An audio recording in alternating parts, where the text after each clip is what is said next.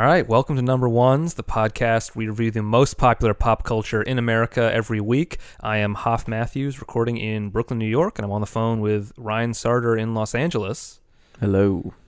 And uh, we'll just say at the top that we still think this podcast and its format is a really great idea. It's gonna, um, you know, do It's a really great good piece of things audio for, for our careers. It's a great piece of it's a great piece of audio content, and we look forward to continuing to do it uh, long, long into the future. April Fools, we're shutting it down. This is the last one. um, yeah, we do. We want to explain that we basically decided it's uh, we're gonna get blacklisted for uh, for criticizing people, so we might as well just stop doing it. Yeah, I mean, less.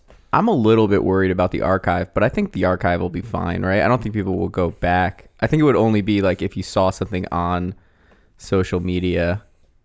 Yeah, We'll have we'll have to see like when we blow up, like when that first Right. deadline article comes out, it might be like, "Yo, man, you got to pull the plug out. You got to delete this Yeah. from iTunes." that's fair. Um, But I think so we we'll keep did the see up for now. Yeah, but we did we did sort of have this moment where we kind of you know YC was a guest and and we're having these people who we don't know talking about the podcast on social media, and it's sort of like what's the end what's the end game here? Like we end up talking about something and somebody's annoyed. Um, Right. I mean, we talked we talked about NCIS last week, and I feel like we were pretty generous. Uh, and then and then I I sent an email on Friday to a to a, a I would say he's a friend of mine who has written for NCIS. You know, like I'm not trying to make it hot. You know, like I, I want to write for NCIS. I'm not talking shit. You know. Right. To be clear, like I have no such concerns. I'm I'm fearless. I'll just you know I just call it as I see it. You know I, I I'm not concerned about this. This is all coming from you. But uh, I I was actually I was just talking to uh, a friend of mine yesterday who was saying like, oh yeah, sometimes there are those podcasts where like it's just the one person talking. It's so weird. But it was it made me think like maybe I should go back and do it that way again, like the way I did it the very first episode of this podcast, and then never did it again, where it was just me monologuing. Wow, this is this is how I hear about this on Yeah. the on the pod. I don't know. I'm just speculating. Yeah. that was I don't I don't think that's a good idea. That was deeply deeply creepy. yeah, yeah you're probably Especially since I was just across the apartment while you were recording. That's true. You were physically there. I just I was like just watching you you. to speak on the microphone. Yeah. Are you serious? If you though? listen did close to that episode, you can hear Ryan breathing in the background. Do you like that? Do you like that format of just you talking by yourself? it has an appeal to me. I, I don't actually think that I'll do it or that it would, uh, you know, get any traction if I did. But Yeah. just an, a fun thing to think about. but anyway, I still thought that we should do one more episode for the fans and the true believers who have supported us, just so it didn't seem like we completely disappeared without any sort of goodbye. So this is that last episode. And uh, of course, then I made that decision, and then I realized that we were going to have to watch Tim Burton's live action remake uh, of Disney's Dumbo. Guess how I felt. Dumbo. Yeah. Is Isn't that like a? Jay Z line? Yeah, some story of OJ. Story of OJ reference. What does he Um, so say yeah. in that? What is he like? He's like, oh, I could have bought a loft in Dumbo for, uh, you know, five dollars, and now it's worth a million dollars. Yo, I'll just Guess- say, guess I mean, we're go. Let's go out of blaze of glory. Like I don't fuck with Jay Z like that. Like he's just another rich guy to me. Like Mm-hmm. no, I like Jay Z. like Next week, you apply for a job with Roc-A-Fella, rock. writing their just tweets like or whatever. throw the rock in the air. It's like no, we know. We heard the podcast. yeah. When's the new Beanie Sigel dropping? So we're going to be talking about Dumbo, and then the other thing we'll talk about will be the uh, the episode of 60 Minutes from a couple weeks ago. We're not going to talk about an album because the current number one album is just Juice WRLD's Death Race for Love again, which we talked about last week with YC. So just two things for this episode. A little closing mini-sode for you guys. I gotta say, I, I liked uh, I liked Dumbo. I thought it was kind of cool. Okay, I, I did not. I don't know. I it wasn't like I had much principled objection to much of it. I found it to be a real slog to sit through. Um, it's one of these new live action remakes that Disney is doing with a lot of their properties. The most um, I don't know, high profile example of that would be the Beauty and the Beast movie, which they did a couple years ago, which I blogged about for number ones at the time. And I don't know, they, they do all have this sort of odd visual quality to them. I mean, a lot of people complained about that Beauty and the Beast movie that all the household items that became characters looked kind of creepy and were in the uncanny valley or something as opposed to the more expressive animated versions from the previous film. And I wasn't bothered by that so much because they were, I don't know, things in a haunted castle. It was okay with me for them to be a little bit creepy. But you do sort of get a similar issue, I think, with Dumbo, where when you when you have Dumbo as a cartoon, he's just sort of a light gray blob with like the black lines on the outside, you know? So it's just kind of an appealingly simple design. When you are using CGI to create like photorealistic elephants, you know, they're like wrinkly and hairy and vaguely phallic. I don't know. It's just uh, it's a very different. What was phallic about them? You They're know, they're all anymore- just kind of baggy and just a lot of. See, it's like a, it's like a flaccid penis. Is more or less what. I mean, you could say that about a looks like. living It's elephant. suggestive You could say that. I yes, don't think it's exactly. more. Phallic. absolutely. No, I'm not saying it's don't wanna look at than a real life elephant. I'm not saying I don't want to look at them. I'm just saying they're suggestive of dicks. Uh, But anyway, you liked the movie, so uh, talk about what you liked about it. Well, I feel like this this movie kind of crystallized for me. I didn't see the Alice in Wonderland. Uh, Right. Did you see that one? The, no, the previous Tim Burton live action Disney um, production. Yeah, because I- at I first. oh no, go ahead. Go ahead. No, you go ahead. Well, let's just quickly outline the plot of the film. It's uh, People know what the fuck happened in Dumbo. But People they know, know. there's they know there's an elephant. That's pretty much all I knew about Dumbo. it's it's 1919. We're in the South. Uh, World War One just ended. Colin Farrell is a World War One vet who comes back to this circus that he works in, uh, minus one arm, and his kids are there. Um, and Danny DeVito is like the the ringmaster, and they have an elephant who gives birth to this little baby elephant, Dumbo, who has huge ears and eventually learns how to fly. Michael Keaton is this sort of uh, P.T. Barnum type entertainment impresario who buys their circus and brings them to Coney Island to try to make Dumbo into this big attraction. I didn't realize that was Coney Island. Did they say that? yes, it was Coney Island. They did say that. Um, I also should say I missed I missed the first. Uh, I uh, the Mm-hmm. first thing that I saw was was oh here we go. Mhm. No, go ahead. What were you saying? it was Colin Farrell, his arm, like him just like walking in and being like, "Yeah, I'm back from the war." Did anything happen On before the, that? at the or- train station? Uh, I don't know if it was at the train station. It was like him walking. He's with his kids, and he like sees Danny DeVito, and he hasn't seen him for a while. Yeah, on the on the fairgrounds. Yeah, that's pretty early on in the movie. Okay, because I was wondering what year it was, but they say it's 1919. Yes. Okay. Um, here's what I liked about it was I, at first I was kind of like, why would Disney ever think it's a good idea to give Tim Burton the reins on something like this? And then I realized Alice in Wonderland made a billion dollars. You know, Mm-hmm. um, so, so that checks out. But I do think that what I found amusing is that he has all these elements like about family and love and the meaning of like caring for people. And I don't get any impression from anything that Tim Burton's ever done that he has like a beating heart or that he cares genuinely about any of this. Like it feels incredibly cynical to me. And so in that And way, you I'm respect kind of that. well, I just think it's much more interesting than something that is, you know, patently false or pretending to be something that it's not. Like I think he's very much like eh, like I just was watching with this kind of like sideways smile, kind of like you're really sick, Tim Burton, you know. and and that I find It's more funny that interesting. this is the movie that made you say you're really sick, Tim Burton.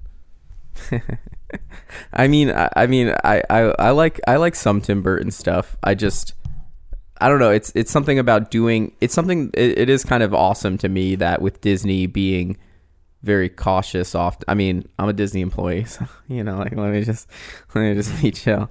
But um, you know, like that they would give. uh, It's surprising that they would give him let him do his thing with a property like this. So I was very amused by that. I, I feel like it was dark and demented and very weird. Yeah. I didn't think it was that weird. I saw that headline of the New York Times review where it was like, uh, what what exactly did they say? Um, because Manohla Dargis reviewing. Yeah, Dumbo goes bonkers in Dreamland. I didn't. I didn't get any bonkers out of this movie. I didn't get a single bonker from Dumbo. I mean, It the last. what I expected it to be. Okay, well, well, I mean, obviously, spoiler alert, like always. Yes, spoiler alerts as always, but yes. um the the the finale of this movie is taking a, a proxy for Disneyland. Right, And- Dreamland, the sort of theme park that Michael Keaton owns in Coney Island. Yeah, imagine the most beautiful like, you know, uh theme park you could possibly imagine and the whole thing gets burnt to the ground while like flaming wreckage and a fucking you know, elephant with giant ears is flying through these fireballs on their way out. And, like that that is pretty that's pretty ballsy for a Disney property to to depict. Like it seemed very weird. And it's it also seemed very weird that these circus uh people for no reason were just like, yeah, we're all gonna come together and save this, save Dumbo when like they previously showed no kind of affection for it. Like Tim Burton just seemed to like not really give a fuck at all about narrative structure or, and also at the beginning you sort of had this thing where it's like, oh, it's gonna be kind of like a heartwarming thing about a father learning how to deal with his kids, and they just kind of don't address that later on. It just becomes this kind of like crazy fight to get these two elephants together. I don't know. Yeah, I kind of agree with Manohla that it kind of just went off the rails in a very satisfying way. You you, you didn't think it was wild that that the fucking place burned to the ground? I haven't been to Disneyland. It doesn't matter to me. Jesus Christ. Um, I one thing I did think was sort of odd at the beginning of the movie. Dumbo gets born, and then at a certain point they use it in you know the circus's show, and they try to cover up his big ears, but they pop out and.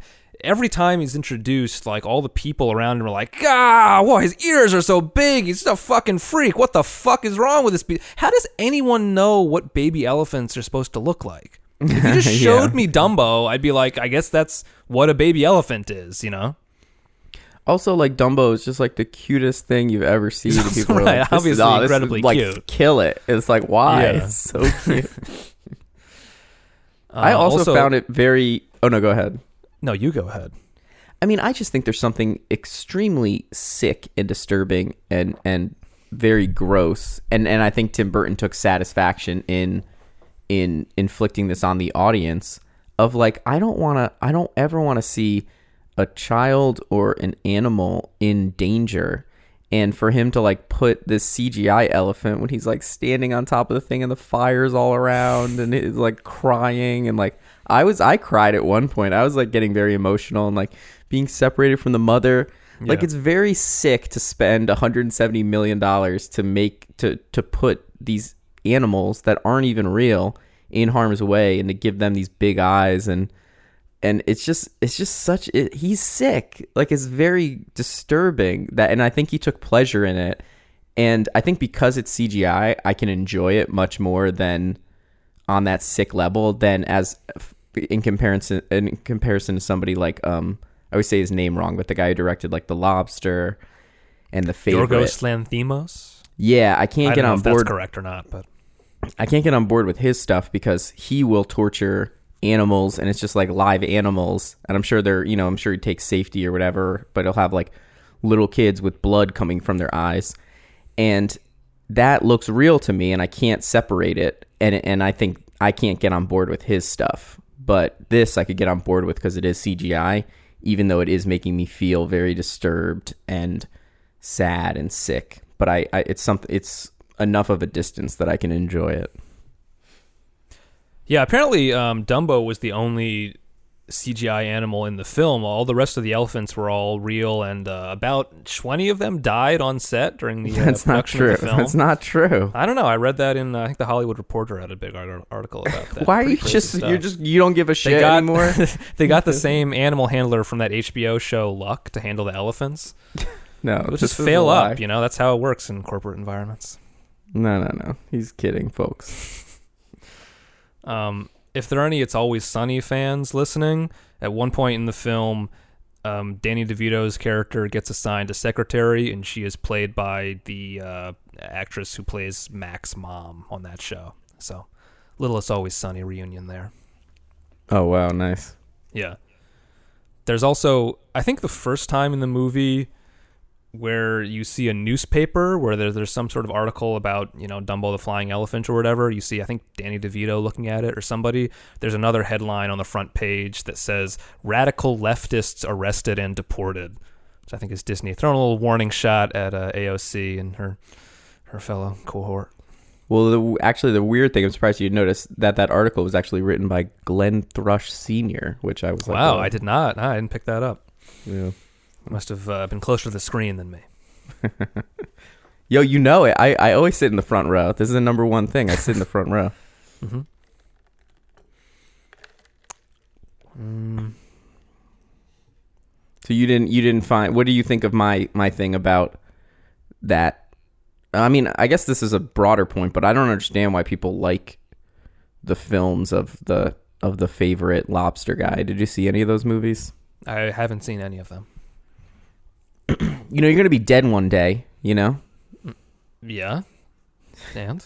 You don't want to see these relevant cultural, you know, everybody talks about the lobster and the favorite and stuff. You don't care. People don't talk about the lobster that much. I mean, yeah, maybe. I'll see it Everybody I know. I want to see uh, Killing of a Sacred Deer. Yeah, I did see that. Yeah. Why do You want like to see that that, and not the other two? Uh, I guess because you hated it so much, it interested me. Yeah, I would have walked out if I wasn't with people. yeah. Who were you with? Well, I don't know. We don't have to talk about that. No, no, we can talk about it. I was with um, Nate Wagner and his uh, now wife. Shout out to Nate and uh, Amanda. Hey, congratulations, guys. Yeah. I actually just, this is somewhat uh, number one adjacent. I commissioned um, Nate to uh, design a t shirt. Um, so when Nat- Maggie Rogers performed on SNL, uh, I think in January, Mm-hmm. and uh, do you know Hilton Als? Als, you know that guy? Mm, it's familiar. he's like a critic for the New Yorker.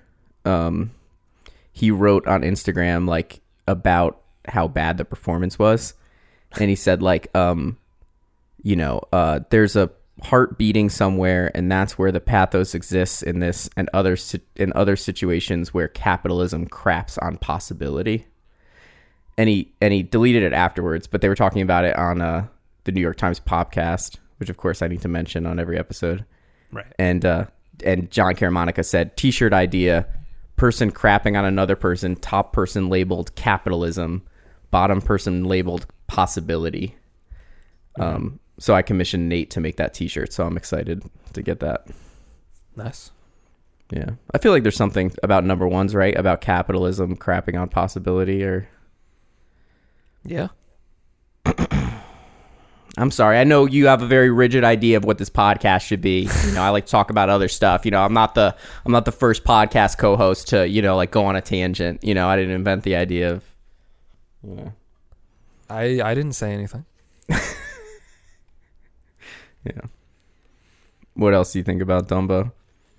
Um, well, I know you didn't notice that it was Coney Island, but at the end, when they get away from uh, the big Coney Island theme park and they're flying on Dumbo, he's like flying through the arches of the Brooklyn Bridge, which I was kind of like, oh, that's pretty far away from Coney Island, you know?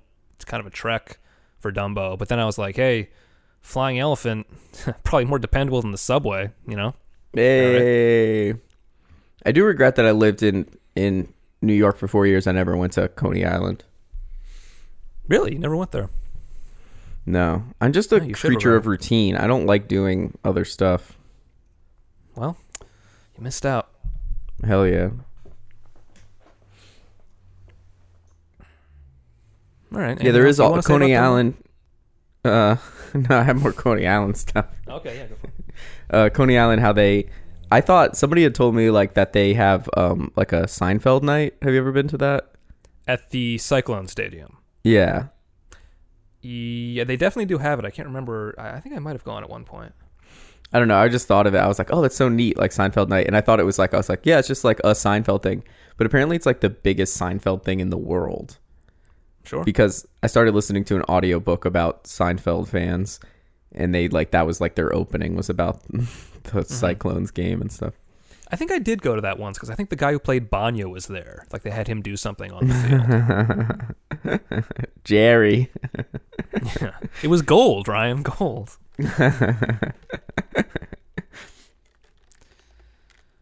All right. Well, speaking of gold, uh, should we talk about 60 Minutes?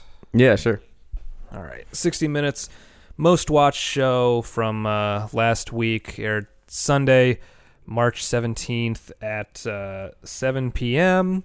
And this was the episode Targeting Americans, Billionaire on the Bus, and Monaco. And it got 10.1 million viewers. Man, that's the highest rated show. Yo, also like It's the most watched show. I think we can since we've been doing most watched of the week. I think we can say like CBS like comes direct. Like CBS Oh, yeah. like does not miss. Oh, CBS is uh, dominant in the networks for sure for viewership. Damn. Um, and this was I had some weird stuff in this 60 minutes episode. The, the first story that they cover is about like the idea of this microwave weapon that was being used on diplomats in Havana and supposedly also China, where like they would hear some strange sound and then they would have like brain injuries or they would have like headaches. They'd be forgetting stuff or just had all these weird symptoms. And I think it was like being done by some foreign power, which they, they say they're talking to one guy at one point who um I think ended up with Parkinson's and he said like it happened after he and a colleague who also got Parkinson's had been working in some foreign power and they say like he can't tell us which one it was but he said it was not Cuba or China wink wink wink um what does that mean? It's Russia? I guess I assume that's the implication but I mean, I gotta See, he- assume a lot of countries hate us. Yeah. Um yes. But the weird thing about this story is that and I don't know if this was something you followed. Back in January, there was this whole rash of stories about this study that somebody put out saying, "Oh, actually the Cuba like, you know, that sound they heard that they were talking about, it's just crickets. Like there's just a, a Cuban cricket that sounds like that and that's what all these people are talking about." And and the most recent press coverage of this story that I could find was an article from uh, NPR, which came out on March 25th, so about a week after this 60 Minutes segment aired, with the headline Doubts Rise About Evidence That U.S. Diplomats in Cuba Were Attacked, which is basically saying, like, now um, uh, a number of prominent scientists are challenging the assertion that this happened, that there's, like, people are saying there's no evidence that there actually was an attack, that these people are suffering from a brain injury. And the 60 Minutes piece doesn't mention any of that at all. It's totally like, yeah, someone's microwaving people's brains and we don't know why. Um, yeah, I mean, I'm sure if they had a general practitioner on this, that the doctor would have said like, "Oh, these people just suffer from from anxiety." You know, I mean, that seems to be like a strong possibility. I don't know. It's really bizarre. yeah, I mean, we're all gonna die. You know, like what is this? Everybody's like, "Oh, I got to figure out what's wrong." You know, it's like just die. You know, like at some point we're all just gonna die. Like what's the? You just you just don't want to talk about medical issues at all. You're you're upset that we had to watch this and discuss it. I mean, I had, I mean, I had a doctor who, I, I'm on like the bad Obamacare stuff, you know, that's like, like just bad, you know, like, and uh, I like, or like you call up any doctor that has like a good rating, and they're just like, I don't take that insurance. And it's like, oh, cool. And so I end up going. My understanding is Trump's going to fix all that. So hopefully, Yeah, thank- won't have to God willing. that, um, Yeah. yeah, um, for much longer. But yeah, go ahead. and uh and so I went to this doctor who she just kept having all these different tests done and I didn't think there was anything wrong with me and I would get really nervous like waiting for all the test results and it always ended up being fine, you know, but then she'd be like, "Oh, let's check this one thing. Oh, let's check this." And it was just freaking me the fuck out. And I just got a letter in the mail that her office is shutting down and I'm just like no, why? I'm sure it's because they ran out of money and they were like just billing insurance for all this shit, you know. I mean, maybe it's they're unrelated, but I, I don't know. I don't fuck with doctors like that, and so Mm-hmm. if your brain is getting microwave, just microwave gonna Just microwave. tough it you know? out. Like, Just walk it off. yeah, like I don't, like I got the dumb. Yeah. Those glasses are not hot that he's wearing. Like I don't fuck with those. Oh yeah, dude. Yeah, that one guy who was like a, a State Department security worker or something in China who was saying that he was affected by this. He has those glasses. They're, they're like blue lenses. They cast this like blue light on his eyes because supposedly it helps with like his migraines or whatever. The funny thing is. the the segment at the end of the show is about Monaco and they're riding around with this like Italian entrepreneur who like owns all these like nightclub businesses and shit. Dude's wearing the same glasses, with, like the blue eyes. Um, Also, like, what are these people? What do you think is gonna happen? Like, they're like, yeah, I don't know. I work for the U.S. government. Uh, about like com, I'm like a commerce secretary, like in China. Um, and like messing with money levels and stuff like that, like for the United not States. exactly what, but yeah, okay. Well, what are you telling? How would you describe their jobs? Well, the one guy was a security uh, consultant or expert or something. He worked on like cybersecurity stuff, I think. Uh, n- none of them were Commerce Secretary Wilbur Ross. No, no one was quite rising to that that rank, to be clear. What? Just as a lifestyle, as a job, like Yeah. Okay, maybe work for the U.S. government if that's your thing. If you're down with that, stay in the United States. You know, if you're mm-hmm. going overseas, working for the U.S. government, doing security or whatever, don't do that. Like that sounds like you're gonna get fucked up. You know, like you know, you've heard of war, right? You know what happens. Like you know, mm-hmm. China doesn't fuck with us like that. Like what's wrong with these people? Like don't do that. Yeah. That's a good point.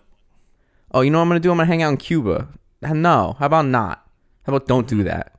What do you, I mean? I do you know what I mean? Like, do, do you understand what I'm saying? Yeah, no, I got it. Don't leave the country. I mean, I don't leave the country, Right. No, it's sure. but yeah, I don't know. It's also funny at one point in the segment they're like, you know, we don't know who's doing this and uh as, you know, this the technology is actually fairly common. So there are any a number of countries that could be committing this act. And while they're saying that, they're like zooming in on an American flag flying. It's like what what is this editing implying? Like the calls are coming from inside the house? Like are we doing it? Is that the twist here? I mean, it sounds like something like a Batman villain would do, or something like that. like Yeah. very weird. Uh, Do you think it's real? Do you think like the microwaves are getting people's brains and stuff? I I don't know. I I mean, either 60 Minutes is like off the rails and being insane, or all these other news outlets are off the rails and being insane and promoting this crickets thing. But something fucking somebody's fucking up for sure. I mean, I will say, I wonder, you know, if the general public can can reach for this type of nuance, but I do think there is an argument to be made that regardless of whether this is like a true thing, the way that they present it is more about like these people are suffering, you know, like their pain is real, and but yeah, maybe if that's where you're going for, then maybe have somebody who's an expert who is like, maybe this isn't really. They don't ha- have anybody who like counters the narrative, you know. Right. Exactly. I don't know. I feel like I was a little harsh to those people. Yeah, walk that back a little bit. You might need to. They might have a TV show at some point that you want to work for. You don't know. Yo, shout out if yeah, seriously though, if you're in pain, if you're suffering, like I I pray that you if know you're a showrunner, yeah, prayers up. I want people to feel good. Yeah. Mm-hmm. Knock on wood. I also don't want any kind of I don't know. I don't want anybody to put a fucking curse on me if they hear this. Knock on wood. Yeah.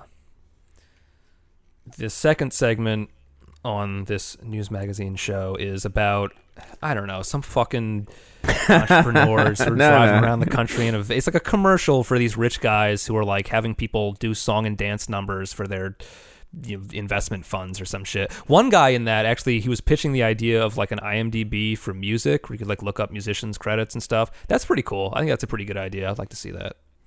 I mean, I will say, like, this does just remind me of some bullshit. Like, people think it's about that they're that they're trying to. Oh yeah, I guess we should explain the concept. Is like, I think I explained it pretty clearly. It's rich guys driving around in a van and people it's funny. stuff. Yeah, the, anything that's like you know, uh, uh, you know, socialist adjacent, you're not going to give it the proper credit it's due.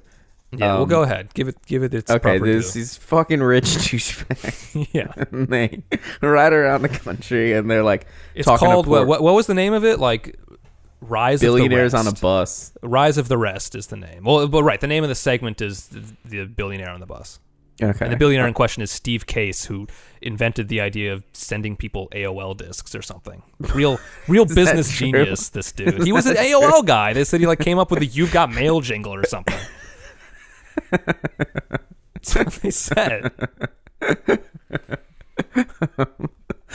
Um, It's not a jingle. It's just somebody just says you. They said. I think they. Yeah. No, that's just the little jingle that plays when you have mail.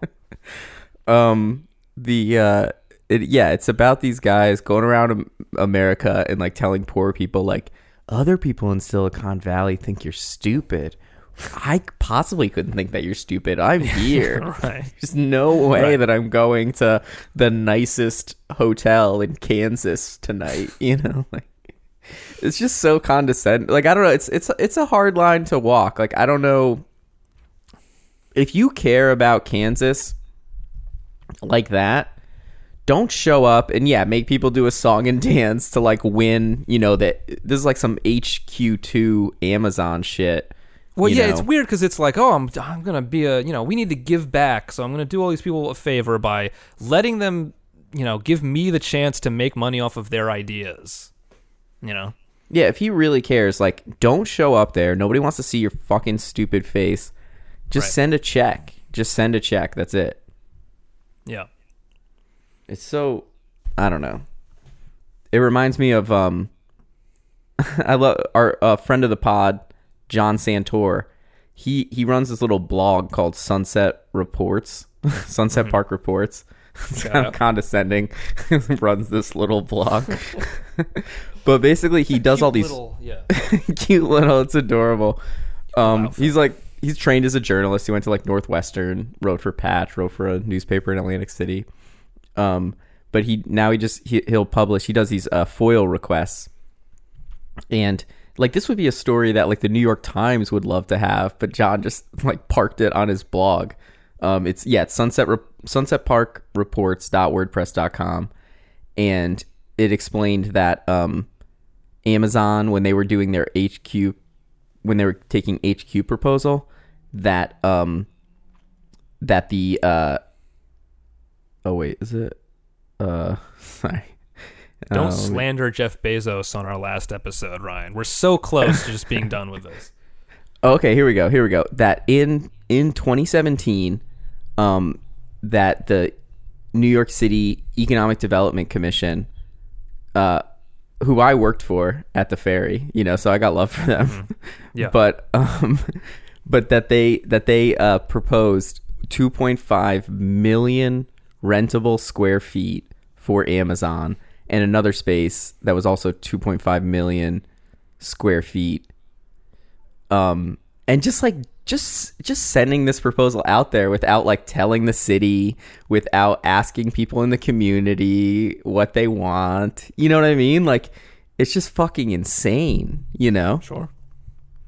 i don't Yeah. know how is that related it's just it's yeah it's just i don't know i just i don't trust these guys i don't trust like steve case and i don't, I don't trust you know hillbilly elegy or Yeah. whatever the fuck Yeah, the JD Vance guy was also involved in this somehow with the interview. there's no way that book's good No. you know i've heard of it have you heard have you talked to anybody who's Yeah. read it My understanding is it's bad. I don't remember why, but it is bad. it's just like this very like they have this idea in silicon valley that what people need is for us is for them to save us you know? And what america actually needs mm-hmm. i mean i don't know. I don't know what america needs. No, you can't back off now. What what does America actually well need? i think what america actually needs is just like to t- all the rich people should be taxed at 90% of their income.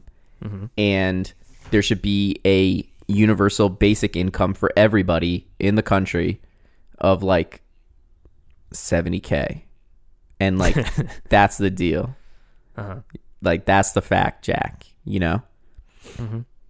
And that's it and that's it. And if you if you if you have guess what? Guess what nobody needs? Nobody needs more than 100k a year. Like if you make more than 100k a year i'm a straight walk into your house. Okay, well, we just cut out the stuff that Ryan said that we can't air. Um, now we're back. Um, and then the last episode is also a commercial for some rich people shit. It's just about Monaco. Um, and it's just Anderson Cooper wanted to go to Monaco, so he came up with some sort of it's some sort of report on. Hey, you were all wondering what Monaco is like, right? Well, here you go. Um, but it Yeah. does answer the question of um, does Monaco have Prince Albert in a can? What's that from? Um, it's a joke where you, you call somebody up and you ask, "Hey, do you have Prince Albert in a can?"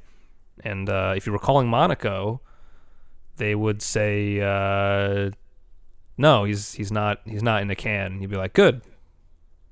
But usually What- they would usually they would the say joke? yes because there was a product called Prince Albert in a can. It was like canned um, penis piercings or something. I don't know exactly, but most stores would carry it. So they would say, "Yeah, we do have it." "Hey, We do have Prince Albert in a can, and you'd say, "Well, you better let him out of there." Wait, I'm sorry. Uh, the the the sound quality might be. You say a penis piercing in a can? Yeah. Uh, What yes, are I you talking about? I mean, I'm not repeating it. So anyway, this is. I'm, what do you I'm mean? glad we did you- one more you're episode. Not, uh, you're not repeating it. I'm just asking you to clarify. What the fuck does that mean? A penis piercing in a can? Uh, it was just. It was a joke because there there was a canned product called Prince Albert in the can. I don't remember what the actual item was. Um, Oh, okay. But there's also a, a piercing known as a Prince Albert, which I believe is a, uh penis piercing. So I was making a joke as though the the canned product and the piercing were the same thing, but they're not. They're separate items. Oh, okay. Um, yeah, it is amazing. I was, I got the, I have like the TV with uh, Bluetooth headphones, so I can kind of like walk around the apartment um, while I'm watching, uh, quote, you know, heavy speech marks, you know, like watching 60 Minutes. And when the Monaco, I was like out of the room when the Monaco segment started, and I was like, oh man, I wonder what Monaco looks like, you know. And then I walk in, looks like straight trash, like looks like garbage. Like it's not Yeah, it look like looks a like- cool place to live. Yeah, living in Monaco, I think, would be like living in Times Square, basically. Yeah, except you literally. can't Like go Times- anywhere else cool. and not like any of the cool like Times Square has something of a charm. Like it seemed like just gray. It just Yeah. seemed like very grim. Yeah, it, it would be like if if one of those Williamsburg gray condos were an entire city.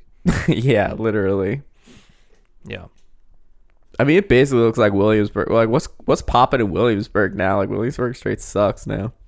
Well, that's where my monthly horror fest show is. So that, but yeah, apart from that, there's, You're there's not cutting much that. going on. You're cutting that. now. No, no, I'm I'm plugging. I'm cutting the plug. Yeah, I guess everything's good for your horror fest show now because they didn't. The L tr- the L's still running, right? I, I don't. I'm Sort not of. keeping I up. think they're gonna shut it down like nights and weekends and shit. So it might still be a problem, but we'll see. Okay. Um. Yeah, I didn't. I didn't really. I didn't understand why 60 Minutes felt. I think Anderson Cooper is like, I want to go to Monaco. They're like, all right. Yeah. I didn't really understand why this was newsworthy. Yeah. I guess We know he's third. like a Vanderbilt, so he probably I don't know. He just goes there every other summer or so. I'd assume. I don't know what a There's, like- Vanderbilt is. he's like an heir to the Vanderbilt fortune. They were like a um one of the I don't know robber baron families or some shit. Robber Baron. I don't know what you're talking about. Well, look, I can't go back and reteach you high school history. Like you just you know these things or you don't. You know. Jesus, this is yeah. I want. I know. I want. I'm glad people hear this. The this is this is bullying. and I. It's a good What thing is- we're shutting down the podcast. This this microphone stand I'm using, it just it won't. It keeps dipping. I, I need to keep like bringing it back up. I'm sorry if there's a lot of noise on my end of the podcast. I hope there isn't, but uh, Did they do like know, Vanderbilt University? probably. But um, okay, here's my point though: is we're doing a podcast for an audience, and you can't just mention stuff and then be like, "I'm not explaining it." You know, like uh, I you think know, most like people know, that- but back in like I think the 19th or early 20th century, there were a bunch of families like the the Carnegies or the Vanderbilts or the Rockefellers that owned the the biggest businesses at the time, like the oil businesses or the the railroads were a big thing, um, and so they just amassed, you know, the J.P. Morgan, for example, and they just amassed tons and tons of money that has been handed down uh, through generations of their family since then, and a lot of it, you know, some of them were referred to as robber barons because they just, you know, probably used a lot of gangsterish methods to consolidate their businesses. Um, and is that okay? think- Are you you feel okay now? You feel is that is that too much?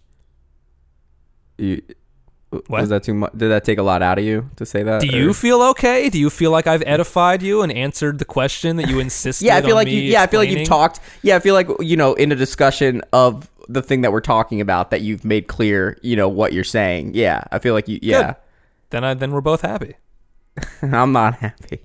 I want to be clear. Well, I, there's nothing I can do about that.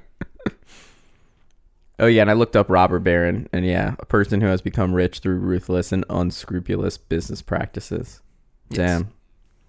I mean, I should. I try to listen to other types of audiobooks. I just get bored, you know. I'm just like, now, right now, I'm listening to the Robin Williams audiobook. Not, not written by Robin Williams, the one Well, when you about his life. yeah, when you say other types, like other types, is what are the ones that work for you? I mean, I listen to maybe okay, I think it's like 26 hour audiobook. I listened to like uh like two like 2 or 3 hours of um The Power Broker and I was like yeah, man, like dude bad, you know? like I was like, yo, man. This dude bad. like I got it. Like I really got it after a minute, you know. Yeah, I don't know what to tell you. I mean, that that book is like a novel to me. I I love it. I mean, I, I don't know. You read novels. I mean, they're, they're the novels you like. You don't feel like, yeah, I get it. City living, alienating, or whatever. yeah, I I, guess it's just you. I guess it's just a matter of preference. Um, Yeah. because I. I guess the difference for me is like during most novels, I sort of novels that really like have me on the edge of my seat is I don't know what's going to happen next. Like I don't know how these characters are going to relate to each other. But pretty much everything that um that that dude was doing in the Power Broker, I like knew. I was like, yeah, you're gonna do that. Yeah, the bad. Like, oh, it's bad. Yeah, you don't do it. You know, like I kind of knew what he. You know, n- nothing surprised me. Uh-huh. I don't know. I find them uh, very gripping because you, I don't know, you have, like find out how he accomplished stuff, or like you know how his his downfall ultimately came about. So there, there's still, like I remember reading Robert Caro's Lyndon Johnson biographies and getting to the point where I felt like, oh, I need to not learn anything about Hubert Humphrey that I don't already know because I don't want any like spoilers for you know the next volumes when he becomes vice president or whatever. But that's just me. Yeah. I, w- I wish I was like that. Um, maybe I'll maybe I'll get like that. Mm-hmm. Um. Should we do the lightning round? Yeah, sure. You said you got a you got a submitted question. I had yeah, I asked a couple friends about it, and uh, one person, uh, I'll say Keith said, um, "Why do we not review discuss the top video games?" And the answer to that basically is that I don't want to have to buy a bunch of video game systems and video games because that's really expensive. I mean, I feel like we've looked into this and you can find like um, charts for which games are the best selling ones. Like, I guess that information is available out there. So, in theory, we could do it, but it would require uh, a lot of costly hardware. Um, I think it's also a relatively niche medium compared to film or television or music. But, you know, you could say the same thing about books, which I used to cover on the podcast and which I would like to continue to cover if it were uh, practical in terms of the amount of time it takes to read a full book. It just isn't. So, for, for my part, the the barrier to covering video games is just the amount of stuff that I would have to buy. Ain't nobody paying me to do this shit, you know. So, but, but I don't know, Ryan. How do you feel about that? I mean, I think you can't really say. I mean, if okay, what was okay? Let's see. What was the f- total box office? Box office, uh, 2018 was. Come on, total, total box office, 2018. All right. Well, I know the point you're going to make. Okay, it was You're gonna say- forty one. It was forty one billion dollars in Okay. uh, in in twenty eighteen for uh, worldwide box office, and for video game sales, it was forty three billion dollars. So, video games Yeah. are more popping than anything I don't we think discuss. that's. I, I think those numbers prove the opposite of that because how much does one video game cost? It's like sixty dollars. I mean, I don't know how if you're including the prices of the consoles and the systems. Uh, and the have you been to an. Amazon? Have you you been to an IMAX in- screening recently? Uh, it doesn't cost sixty dollars. It costs like like twenty. Um, so you know, I, I think when you put those numbers next to each other, what you see is it is a significantly smaller number of actual people who are experiencing this stuff, and uh, I, that's what I don't am think that's necessarily in. is- true. Like if you okay, if you if you have a household and you got like four brothers or whatever, y'all you're not buying four copies of that video game, and a lot of people share copies of video games. Whereas with movie tickets, everybody buys an individual one. I think it I could. think- I mean, you're right that there are examples of that, but I think in most cases, one copy of a video game is being primarily played by one person. Not all. You're right. There are like roommates who share consoles or like siblings or whatever, but I think that would be um, the minority of users. All right. Well, even if you even if you say even if you say that there's you know a video game costs sixty dollars and a movie ticket costs ten dollars, and you have like six times whatever, you know, it's still like you know you're still talking in the billions of dollars. Like I'm just saying, it's not. I wouldn't call that niche. I don't think it's a niche uh, thing. I think we just don't want to buy a bunch of video game consoles. I mean, I think that's more or less what I said. I said relatively niche, but you think we should have been covering video games? Mm, I would not buy like twelve or I don't know how many different types of video game consoles. It's just a it's just an economic issue. But I think Right. uh yeah, I don't know. It does sort of change. so There's something about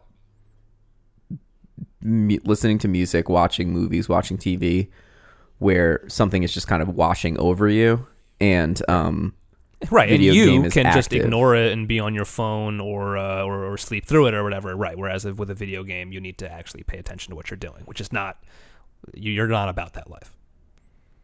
You're you good? You getting in all your anything else? All your, We only have one more. This is the last thing. I gotta say it all yeah, now. You gotta, you got a list. You got a list. This is- no, I just I want wasn't you. paying To, attention. I should have been timing that. That was a lightning round question. I think we went way over, but oh, okay. but there you go. That's the answer to the video game question. Did you have anything to ask about? Um, yeah, I got I got two lightning round. One is uh, Okay. what do you what do you see as how do you feel about the um the number ones project uh overall? It's been a few years for you now, right? Yeah, uh, I guess I started in um, 2016, and um, yeah, I don't know. I, I was just thinking about that when I was watching Dumbo, and in that moment, feeling like I'm not getting anything out of this. Uh, I, you know, I could easily be enriching my life more by doing something else. I, I think it it does give me more of a context for just what's going on around me and gives me a little bit more to talk about with people. I feel like I have, uh, you know, a bit more of my finger on the pulse than I used to. But it is also like I used to just not do this, you know, just a few years ago. I just wouldn't make a point of paying attention to all this stuff. And I, I was getting by then, okay. Um, so I don't know. It's sort of a, question to me is whether or not it's worthwhile to continue following this stuff, even though I obviously won't be podcasting or blogging about it or whatever. But uh, I don't know. How do you feel about it? Um, it was and this good. is, I, mean, I guess uh, that that was a minute, but we'll let it run a little bit more because it's uh, the last episode. We'll just let All right, wow, this is very look at you getting soft, getting soft. yeah, yeah. Um, I, I yeah, I, th- I thought it was very interesting. I'm much, I'm, I'm a very, I'm a creature of routine, so I liked having something to do every week in Right. that way, um, and just not having to think about it. Um, but my overall impression from doing the project was not some kind of like, you know, deep abiding respect for, um, you know, the American public. and, no, I mean know, that like was never what America. I expected to get out of it. It, it's very much just like you know, I'm I'm absolutely befuddled by what becomes popular and what doesn't. You know, like Glass being number one for three weeks. You know, like like these sort of things Yeah, just kind of boggle my mind and it just makes Yeah. me more determined like you should just make stuff that interests you and that you think is good and who gives a fuck if stuff, you know, like is popular. Mm-hmm. And you had another question? Oh yeah, uh, how do you feel now that you're vindicated by the uh by the Mueller report? Um, it feels great. Cuz you were you were like, "Oh, we got to think about climate change or whatever." And I was just like, "Nah, man, like Trump getting handcuffs and stuff, you know." I think you're oversimplifying our conversations uh, a little bit, but uh, yes, this is you know more or less what I would have expected the outcome to be. He's a straw man, Mueller. Um, yeah, That's another term I don't really understand, but I guess it more or less applies here. yeah. Is it I mean, paper people- tiger? I don't know. Yeah, people were just they just wanted Trump to go away, and it was like a convenient Right. thing that would just wrap things up and rather than dealing with I mean this is a weird kind of analog but Wesley Morris had a point about Michael Jackson which was like uh which was like you know the the answer is not to like erase Michael Jackson from history but rather just to deal with the trauma of what we've done you know like allowing him to cook and just being like yeah dude just weird you know like when it was very clear that he was like abusing children, you know. Right. Well, I mean, that was all, and not that I'm, you know, not this this opinion is unique to me, but that was the appeal of the Russia story, defined in sort of a narrow way, um, was that it was an explanation for Trump's election that didn't implicate American elites or even American voters generally. That it wasn't that it happened because of the wealthy people who funded and backed his campaign. It wasn't about the media giving him tons of free publicity. It wasn't about the Democratic Party pushing an unpopular candidate and then that candidate running a uh, you know not a very good campaign. Um, it it wasn't about uh, a disengaged electorate. It wasn't about law enforcement agencies being overly aggressive towards uh, the Democratic presidential candidate. It was just about oh those people over there on that other continent fucked everything up for us. Uh, but it was it wasn't. It was never about that. It was always about us. Yeah, and also so go like see it- Jordan Peele's Us, everybody. That's that's the ultimate message of the film. man, I gotta say there were a lot of people, or maybe not a lot of people. I'm thinking of two in particular people who like said to me this week. They were like, "Man, I saw Us. It was so great." And like, the more I think about it, the more I think it's just straight trash. You know? I had a, a friend of mine was texting me about our episode, and he was saying, "Oh, I guess I I liked it a lot more than you guys did." I was like, "I liked it. I said I liked it. I I liked the movie. I just you know, it, I I don't think it was a perfect movie, but I maintain that it was good." It is also weird in America, just to go off of your thing about like the media giving Trump attention, is like I saw like that video of Alex Jones's deposition. Did you see that? I've seen tweets about that or something. I haven't actually watched any of the video.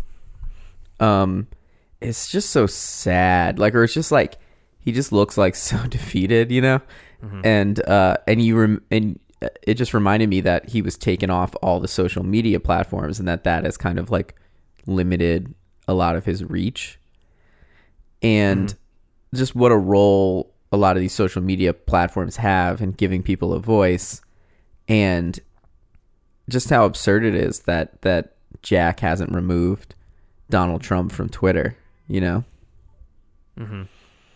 And that and that we continue to use platforms like Twitter and, and Instagram and Facebook cuz we're all just complicit in in this, you know? I mean, there's nothing We're- you can. Leaving doesn't solve anything per se. Um, I mean, I, and that's always like the joke that everybody makes is that like people say like you know make a big show of like you know what Facebook is toxic or Twitter is toxic or whatever, and I'm leaving, and you know good luck with it, and then they're back like a week later or something. Um, No, I, I've seen a lot of people who have just left social media and they're gone. like who? Uh, David Turner is not on Twitter anymore. A music journalist. Uh, I don't know. There's been a bunch of people who I've spoken to on Facebook, and then I'll search for them, and they're all like, "We blocked you." well, I guess you have left also. You don't really fuck with that, more or less.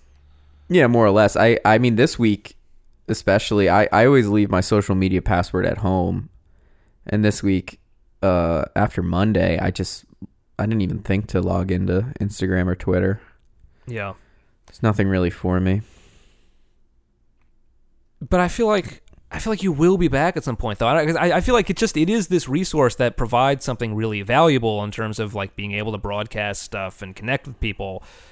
But it's also something where you you can't shop around. You can't say this network has bad policies, so I'm just to jump over to another one. It's not like a consumer product like that because it depends on you know being this hub where everyone's there, and either everyone is there, or everyone isn't.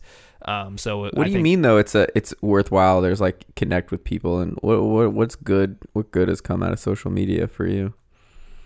Uh, if you, I mean, if you have a a project that you were promoting or, or you're you know a writer who needs to get the word out about their pieces or even just like you know even facebook if you want to just like speak to someone that you haven't seen in a long time or don't know like how to find them or their contact information it's really useful for that like that's a real service um has that happened do you have an anecdote of like you like reaching out to somebody uh yeah, I mean, I, I found out that a high school friend of mine was having surgery last week through Facebook, and we were able to reach out to him and you know try to cheer him up, and we sent him like a care package and shit.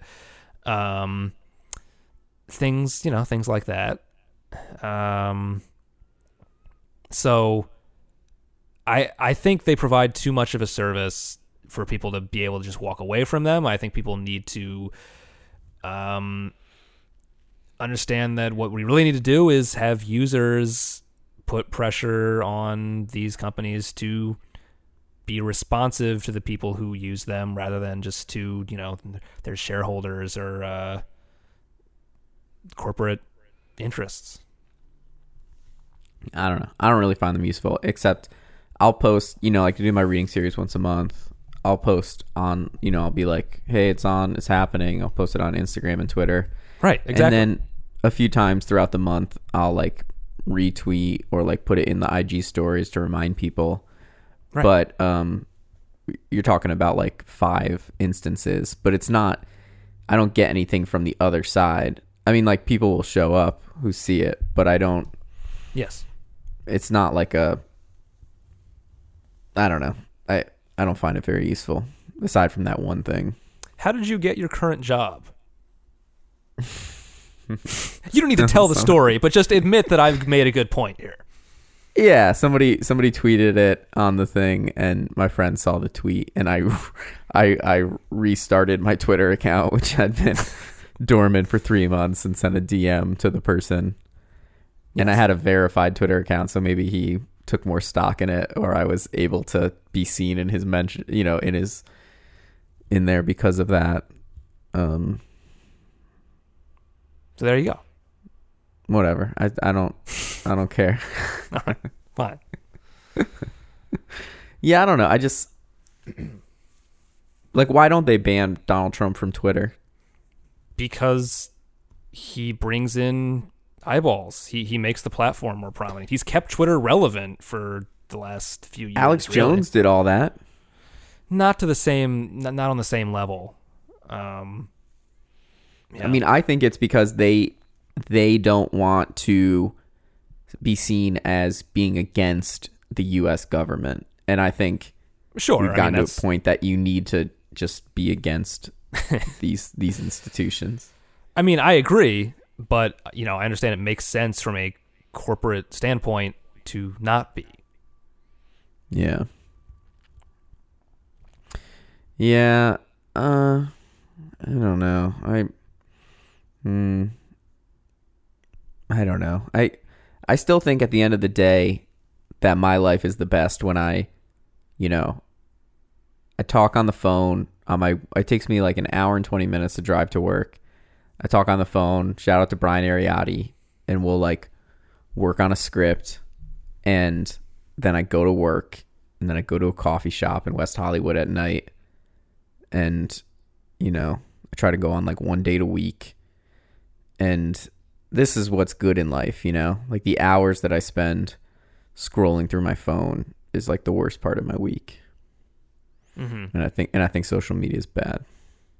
Even though I, I got my job through it- I will say, I mean, I I do often feel like I should use social media less because I do enjoy checking Twitter and, and reading stuff, but I honestly I think it is useful in terms of forming a a worldview. I mean, I think uh, there's a lot of people I follow who will you know bring in different perspectives on various issues and you know post like news articles and commentary that I find interesting and I feel like it gives me more of a handle on what's going on. Obviously that can be a dangerous thing too in terms of people being radicalized with uh, you know toxic ideologies or whatever, but Well, but I don't even think I don't even think it comes from a toxic ideology standpoint. I think like okay, I read the New York Times. What are like a few other publications that I should read? If you had to just say like read these four or something. Um, it's a good question. I mean, I feel like ProPublica does a lot of good stuff. Nice. Um, I mean, there's good, you know, they, they were right for different publications, but there's good commentators like Alex Pareene, I think, uh, is pretty perceptive. Um, I don't know. I mean, like, what what's the thrust of your question here? Well, yeah, my my point is just that like for example, like when you said um I think that reading a full article and getting the context is what's useful for shaping a worldview. I think like when you mentioned like the Alex Jones thing, you were like, "Yeah, I saw a few things on Twitter."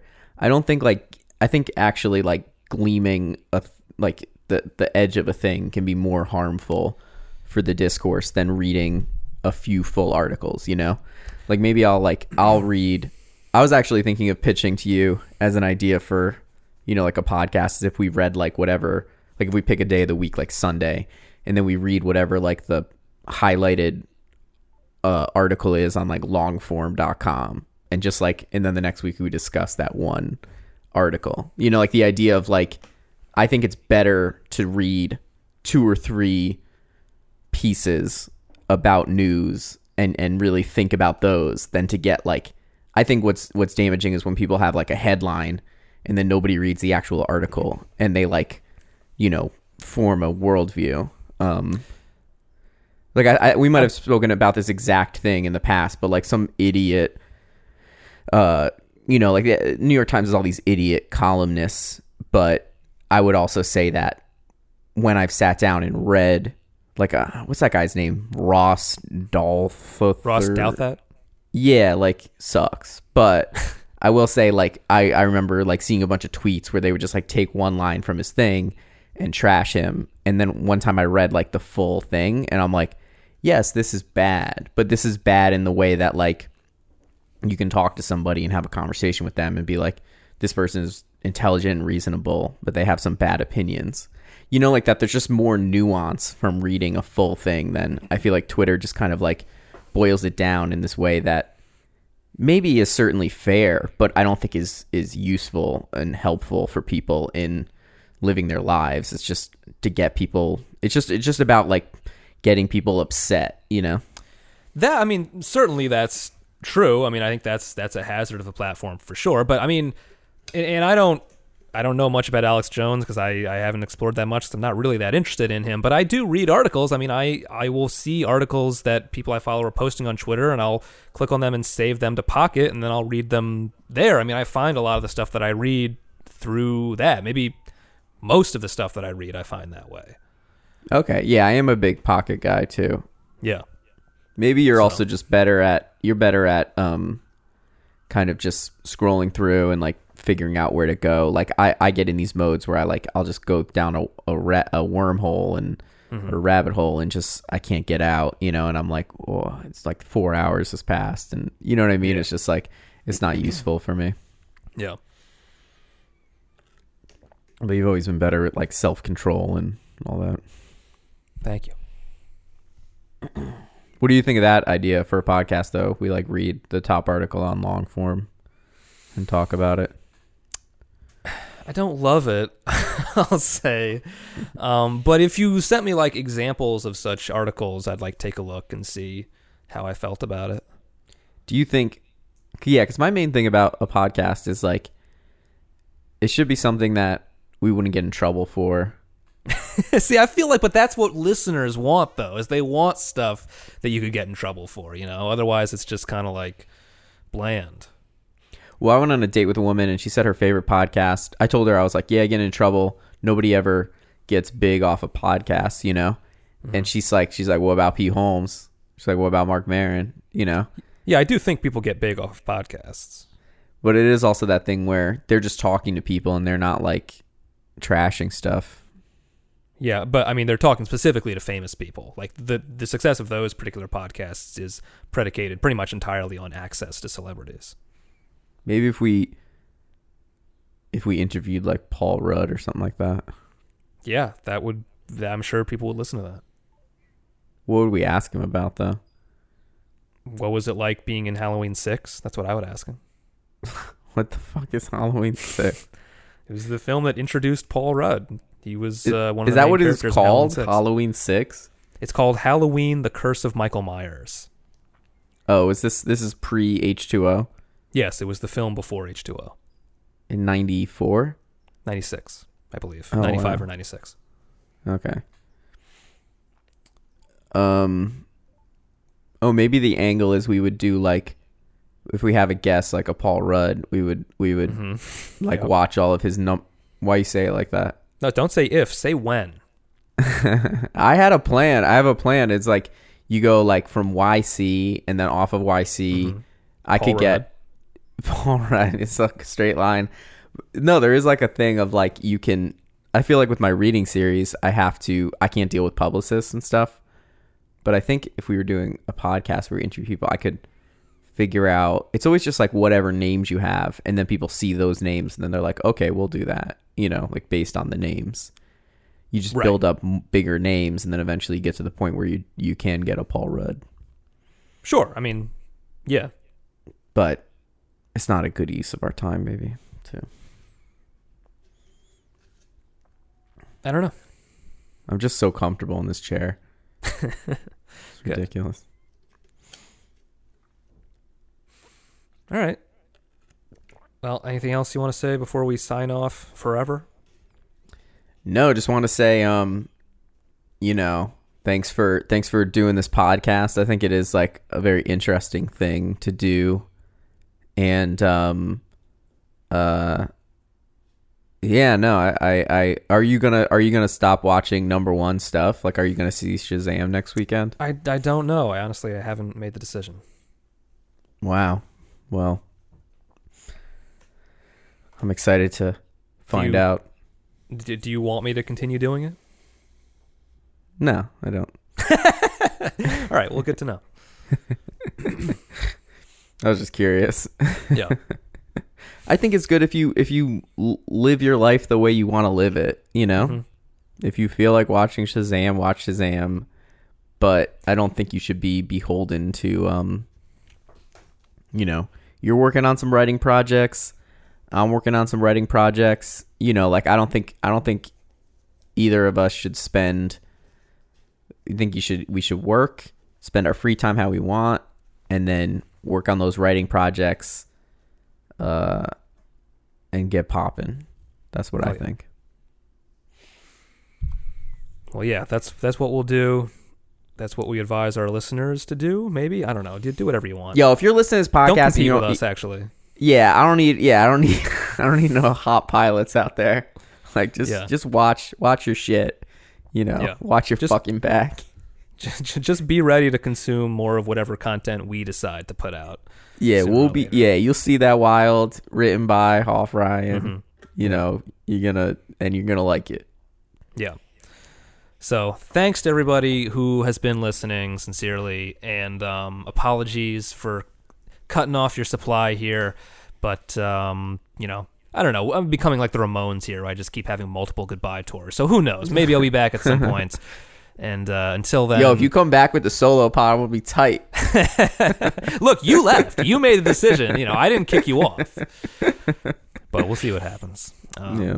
yeah, and just you know, even though you won't have us around to tell you what to think, I hope we've taught you, uh, you know, the the critical thinking skills you need to go through the the pop cultural jungle and uh, not be brainwashed by all the uh, strange shit around you. All right. Bye. Goodbye. I know I said top five, but I'm top two, and I'm not two, and I got one. Thought you had one, but it's not one. Nah.